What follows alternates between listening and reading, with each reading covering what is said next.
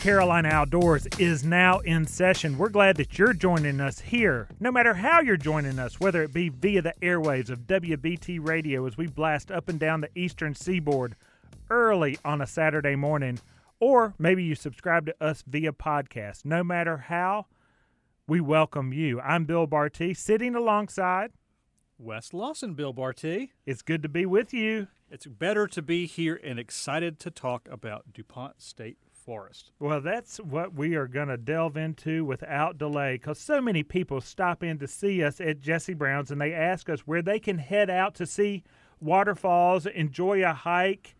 And one of our quick, easy answers is a, I'm going to do my air quotes, newer state park near, mm-hmm. or sorry, n- a newer state forest. There you go. Good job. Near Brevard called DuPont State Recreational Forest. And we're going to uh, find out what that is right now as we bring on Kirsten McDonald to the program from the State Forest. Kirsten, welcome to the Carolina Outdoors. Thank you. Glad to be with you today. Well, you notice I messed up right on the intro. State Park, State Forest, National Park, National Forest. Tell us what DuPont State Forest is and the differences between that and those other forests and parks. Okay. So we're DuPont State Recreational Forest. We are the only recreational state forest in North Carolina. And it's easy to confuse state parks and state forests, especially with DuPont being a recreational state forest. So state parks typically are focused on conservation, recreation, and education. Hunting is not allowed in them, and they have a wide variety of recreational activities. State forests, on the other hand, are managed for multiple resources, including wood products and wildlife habitat. Hunting is allowed in some circumstances, and the recreational opportunities are going to vary from forest to forest. Here at DuPont, we have uh, multi use trails and roads. So we have hikers, bikers, horseback riders, um, as well as people that come here to do some cross country running. Well, and just as we send people that way to enjoy all of those sports, they also get to enjoy the beauty that is there at DuPont State Forest and namely Absolutely. the waterfalls.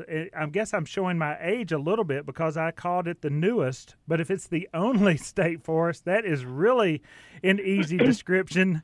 But uh, it was established in the late 1990s, but didn't really become – um, what it is today until the early 2000s. That's when 2,200 right. acres were added to the state forest. And in that 22 acre, uh, 2,200 acres included Triple Falls, High Falls, Bridal Veil Falls. These are some of the popular waterfalls that people come from all over the United States, all over the world, really, to enjoy in the state forest. Can you tell us about those natural attractions? Absolutely, I can. But just to clarify, there are other state forests in North Carolina. It's just we're the only state recreational forest. We're the only one with that extra little word added in there. Um, but we're talking about the waterfalls. Yes, we have six major waterfalls here on the property. Uh, High Falls, as you mentioned, is about 150 feet tall. Triple Falls is slightly smaller at 120.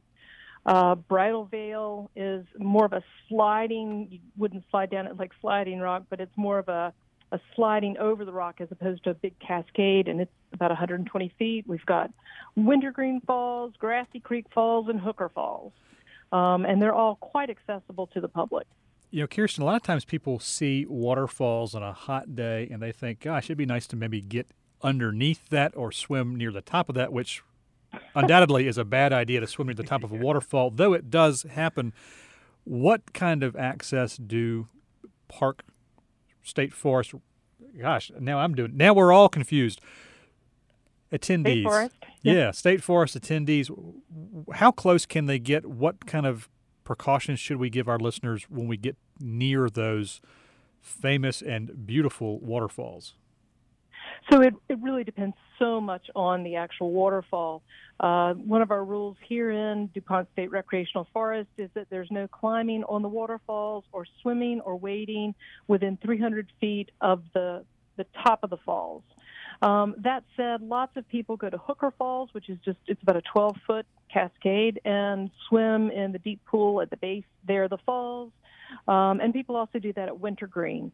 But the larger falls, High Falls, Triple Falls, um, you can go out to a viewing platform and actually see them. You'll feel the spray from the falls coming on you, but you're not going to go scramble around on the falls. And I think actually, if you were to see them, you would think, yeah, I don't think I want to do that anyway. So you heard it here, folks. Enjoy them properly and don't swim near the top. We don't want to hear about that on the news. Other than the beautiful waterfalls, this is 12,500 acres. And you mentioned hiking and trail running and horseback riding.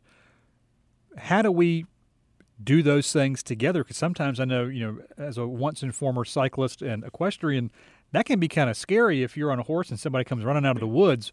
Are those are those clearly marked? How do we do all of that? So all of our trails and roads are multi-use. Uh, we don't allow any motorized vehicles other than those that are operated by Forest Service employees. So there are no e-bikes in here, no ATVs in here. It is just foot traffic, bike traffic, and horse traffic.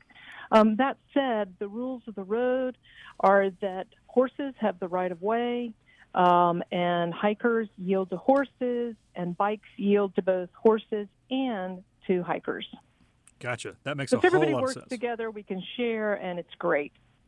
Now, you know, the last year or so, we certainly at Jesse Brown's Outdoors have seen a huge influx in people who are new to the outdoors, new to hiking, camping, fly fishing, you name it, maybe even swimming outside of a pool, their first time swimming in a swimming hole.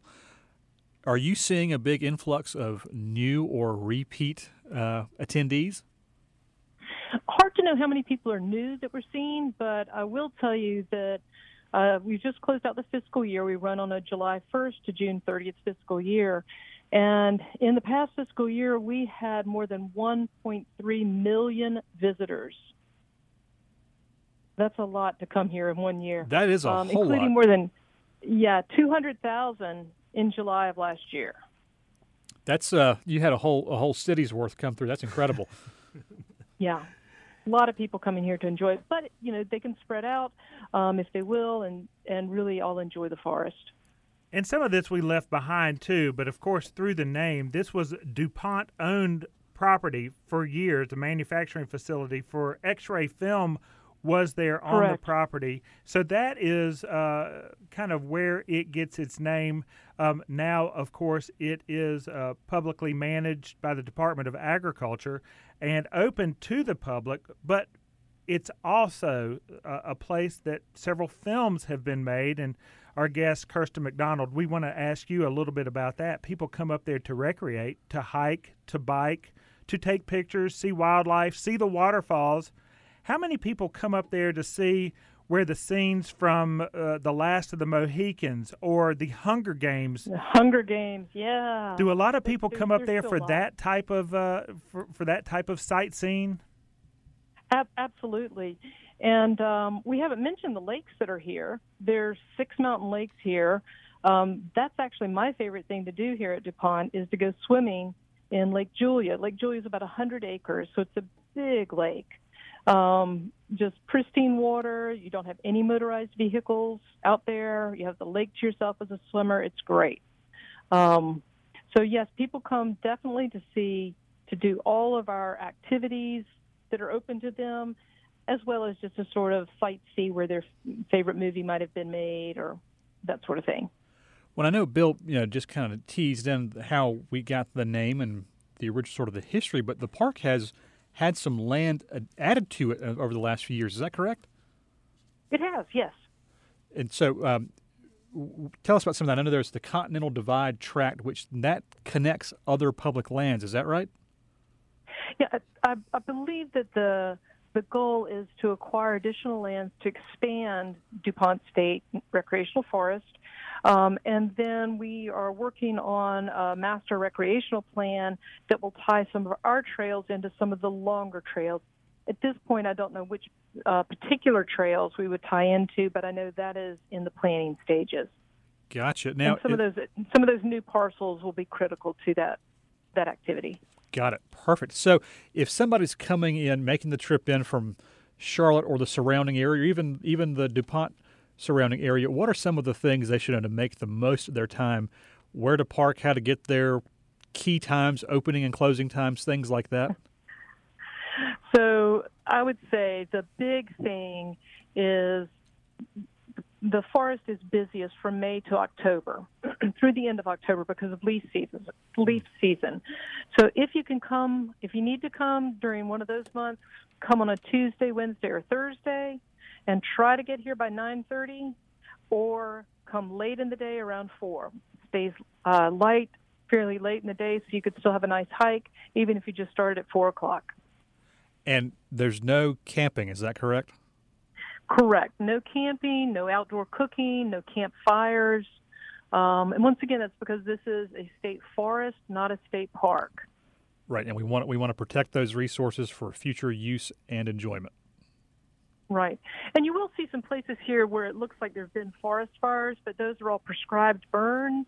As we try to return the forest to what it would have been had there not been influenced by humans in here. Um, DuPont, for instance, planted lots and lots of white pine trees um, as a crop that they were going to harvest, and so trying to, you know, thin those out and allow the oaks to grow in their place, so that there's habitat and food for wildlife. Hey, speaking of wildlife, if we come up there to to uh, walk the property, hike the property, be at DuPont State Recreational Forest, uh, what kind of wildlife might we see? Uh, I imagine uh, deer and turkey, but um, will you give us some other insight? Bears, maybe? Well, you were so right with deer and turkey. Um, lots of birds that you're going to see crows, ravens, swallows, owls, woodpeckers, hawks.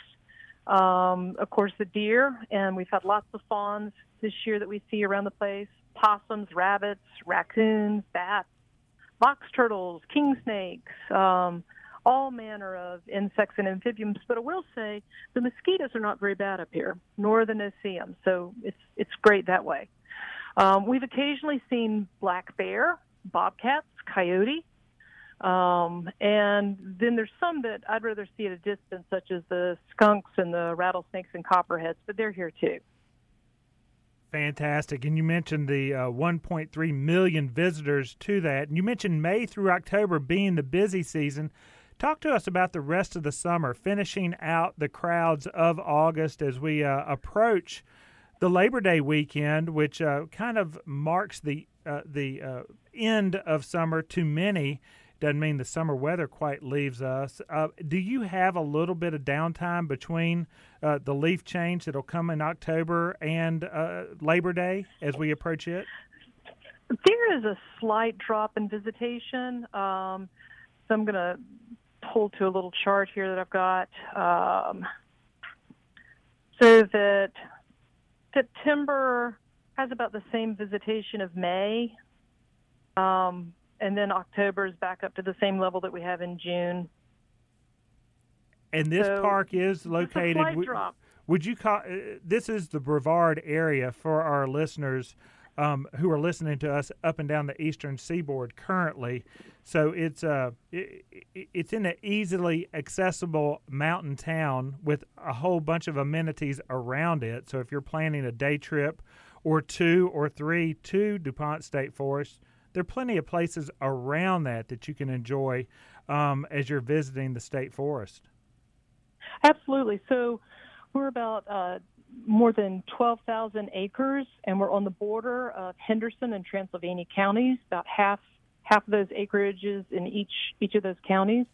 Um, so Hendersonville, very close by. Brevard is close by. Um, we're very near I-26, and it's not very far to the Asheville airport from here either.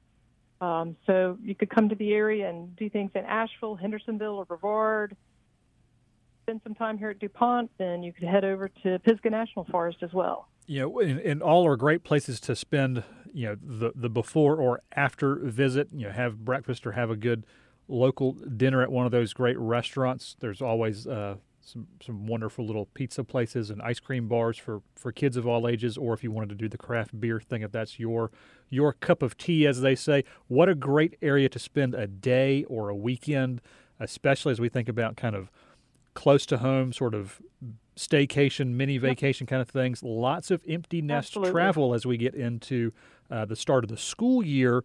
You know, Labor Day for a lot of folks is a great time for those who don't have kids at home anymore to go out and see those great places. So why not head over to DuPont State Recreational Forest? I got it right.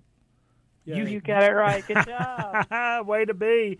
And all of our listeners out there, part of our uh, uh, charge here on the Carolina Outdoors with Wes Lawson, Bill Barty, is to shine lights on places that we can go and enjoy throughout the Carolinas, throughout the U.S., throughout the world. But so many of them are in close proximity to us. DuPont State Forest is one of those. If you would like a history, in fact, at Jesse Brown's, we have Danny Bernstein's book DuPont mm-hmm. State Forest a history. So you can check it out as well. But even better than that, just go up there and pay DuPont State Forest a visit yourself. Whether you are hiking, biking, maybe you're an equestrian and want to take the horses out for a ride. Uh, be prepared, of course, and be prepared for the etiquette involved, which we talked about earlier. Enjoy the falls, whether it be Hooker Falls, Triple Falls, High Falls, Bridal Veil Falls. There's so much to enjoy. And Kirsten McDonald, you help shine a light on it with us here, the Outdoor Guys. Thank you so much for joining us. You're welcome. Glad I could do that. Fantastic to have you. And off we go. We're going to continue this thing called the Carolina Outdoors. But first, a break right after this.